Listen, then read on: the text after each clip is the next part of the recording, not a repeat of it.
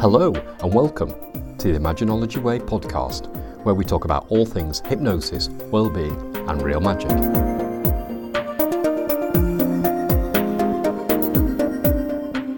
In this week's episode, we're going to talk about smell, and then we're going to go back into self-hypnosis with a particular focus on meditation.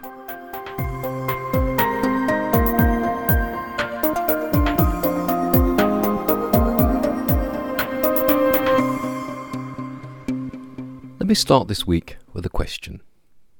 Are you a bath person or are you a shower person? Well, me, I'm both. I love my showers and I love my baths too.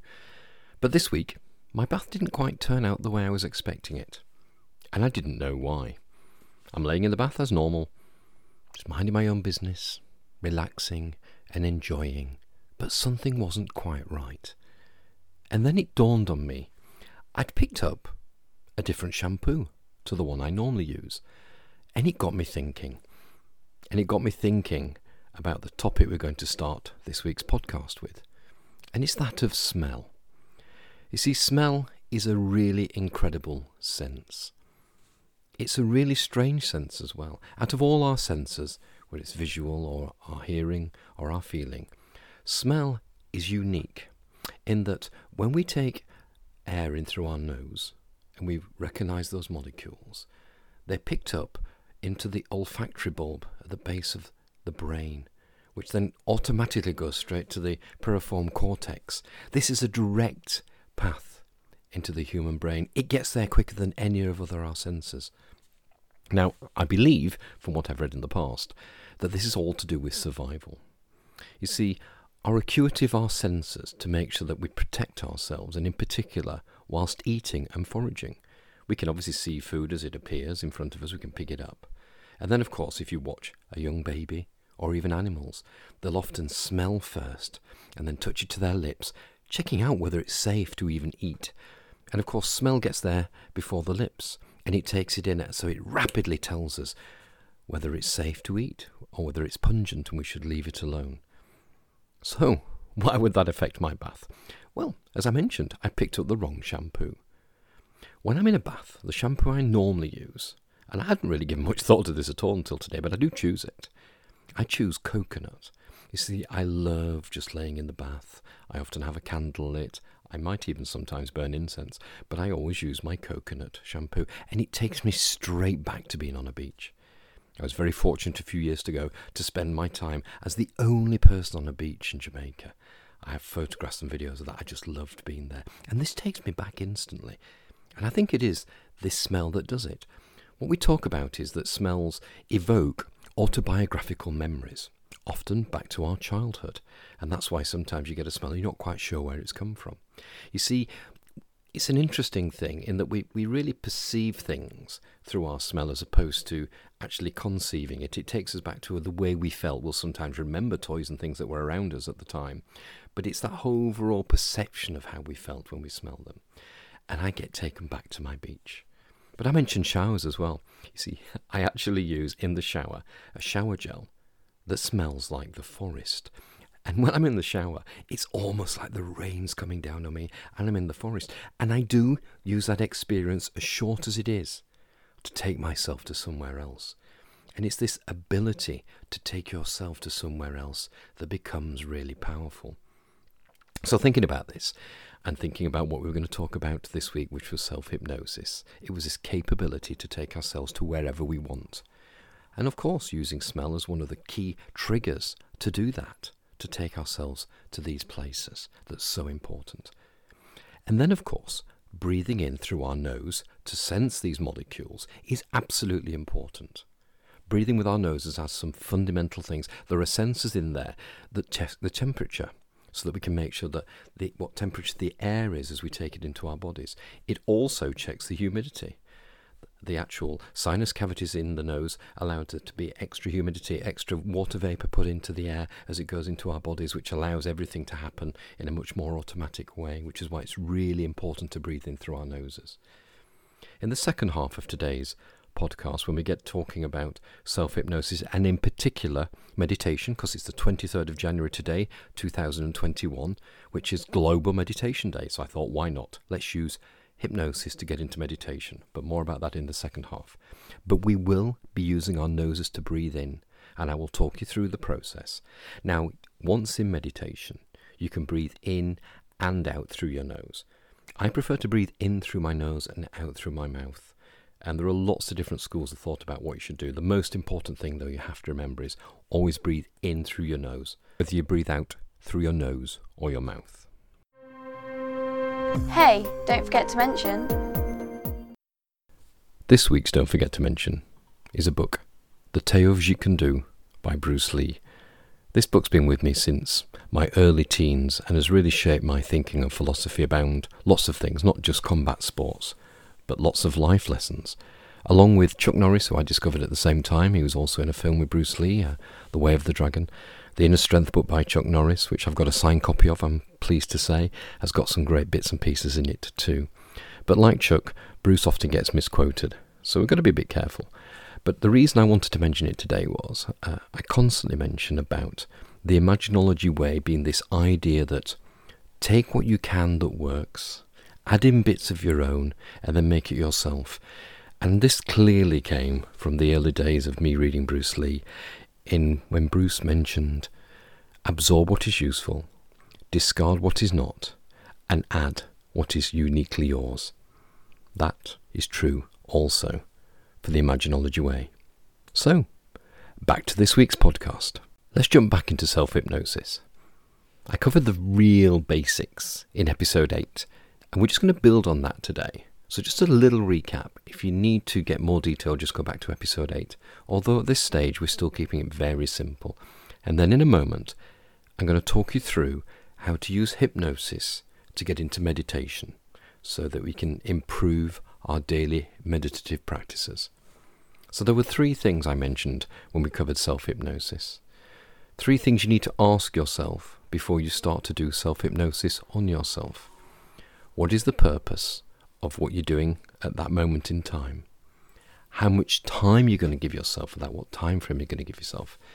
And what is the outcome? And the outcome was really just twofold. One is, if it's just before sleep, the outcome is that you're going to go into a nice, peaceful slumber sleep. And if it's the day ahead, you want to get yourself nice and wide awake, ready to take action and conquer the universe. So always ask yourself those three questions before you start. But in today's example, we're going to do meditation, a really simple technique to get into meditation. But before we get into that, I better just clear up a few things.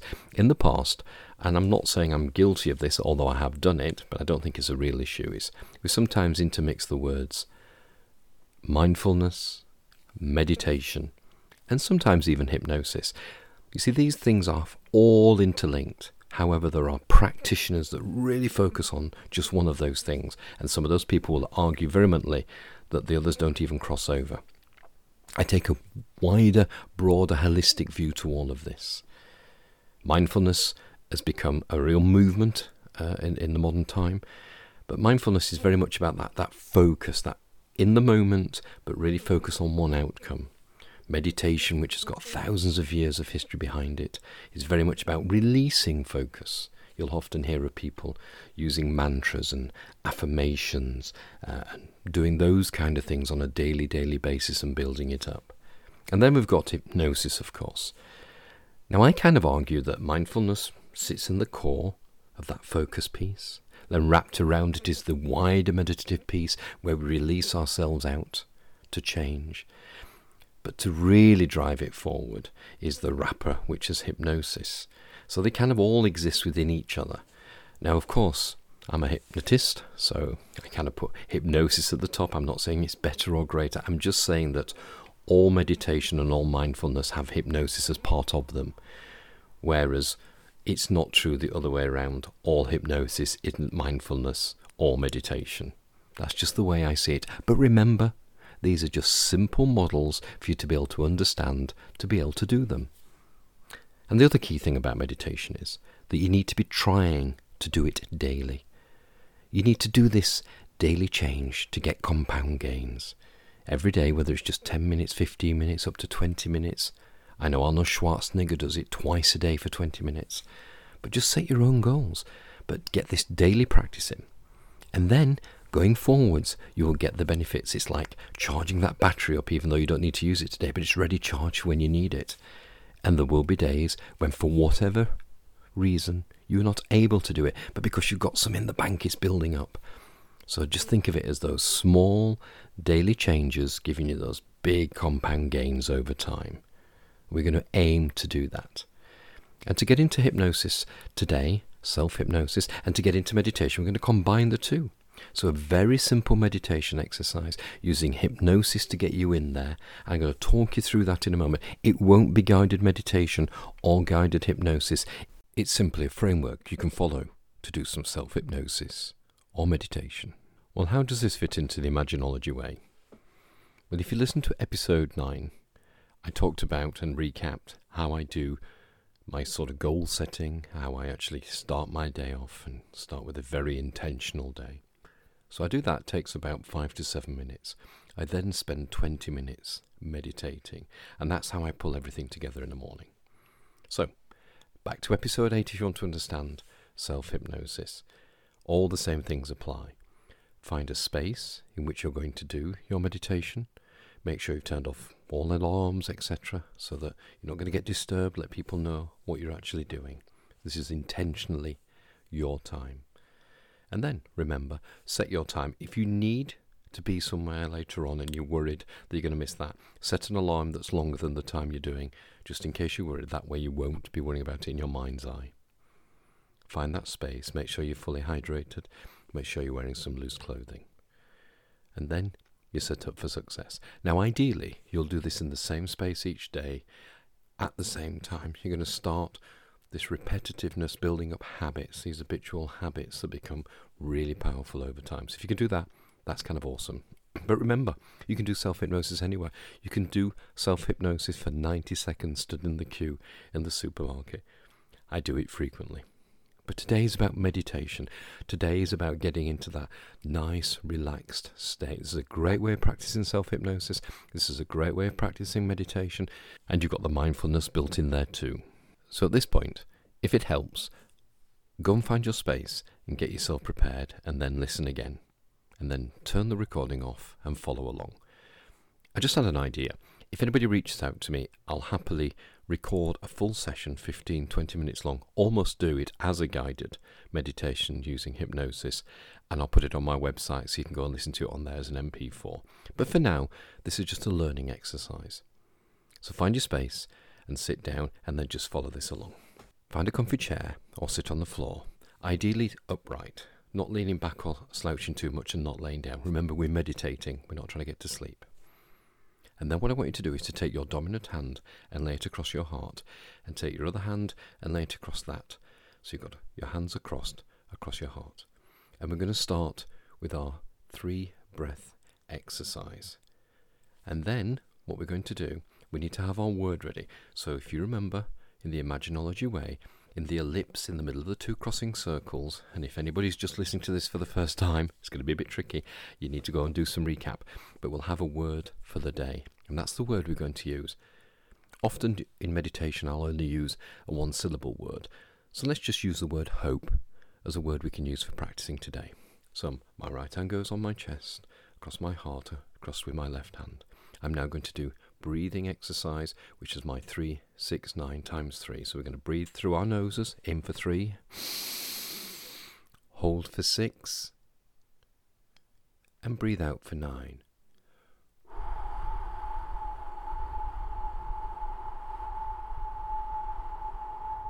In for three through our nose, hold for six, out for nine.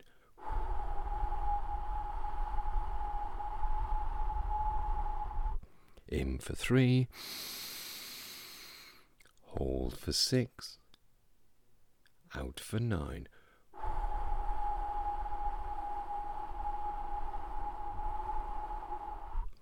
Let your hands go down to be relaxed onto your lap and close your eyes.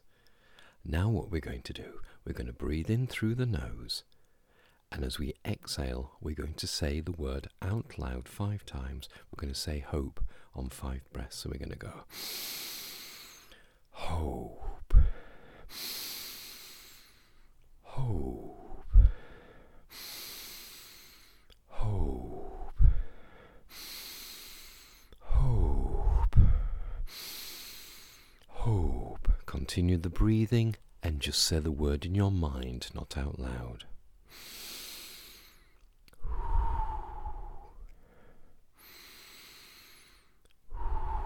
As we allow our breathing to slow down even slower.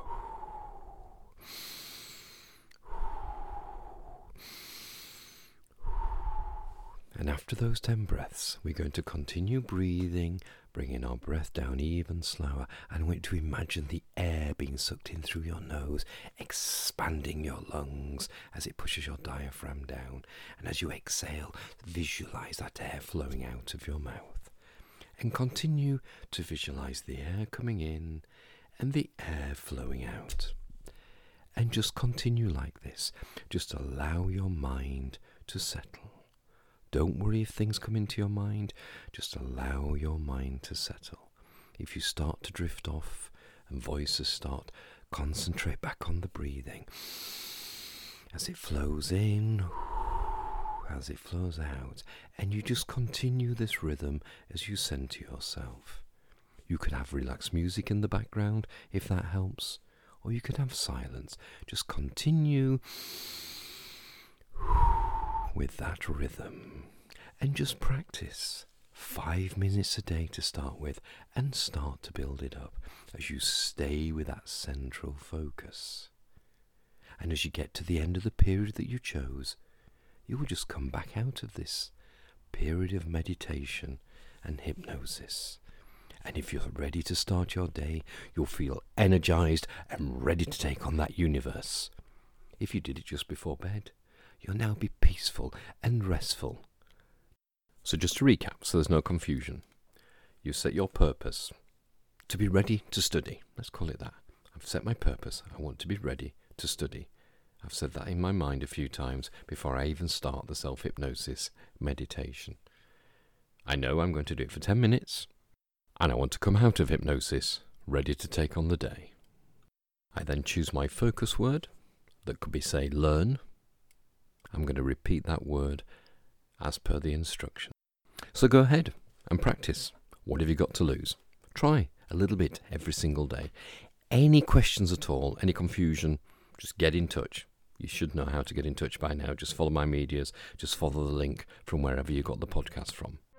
Hey, what's on next week's episode?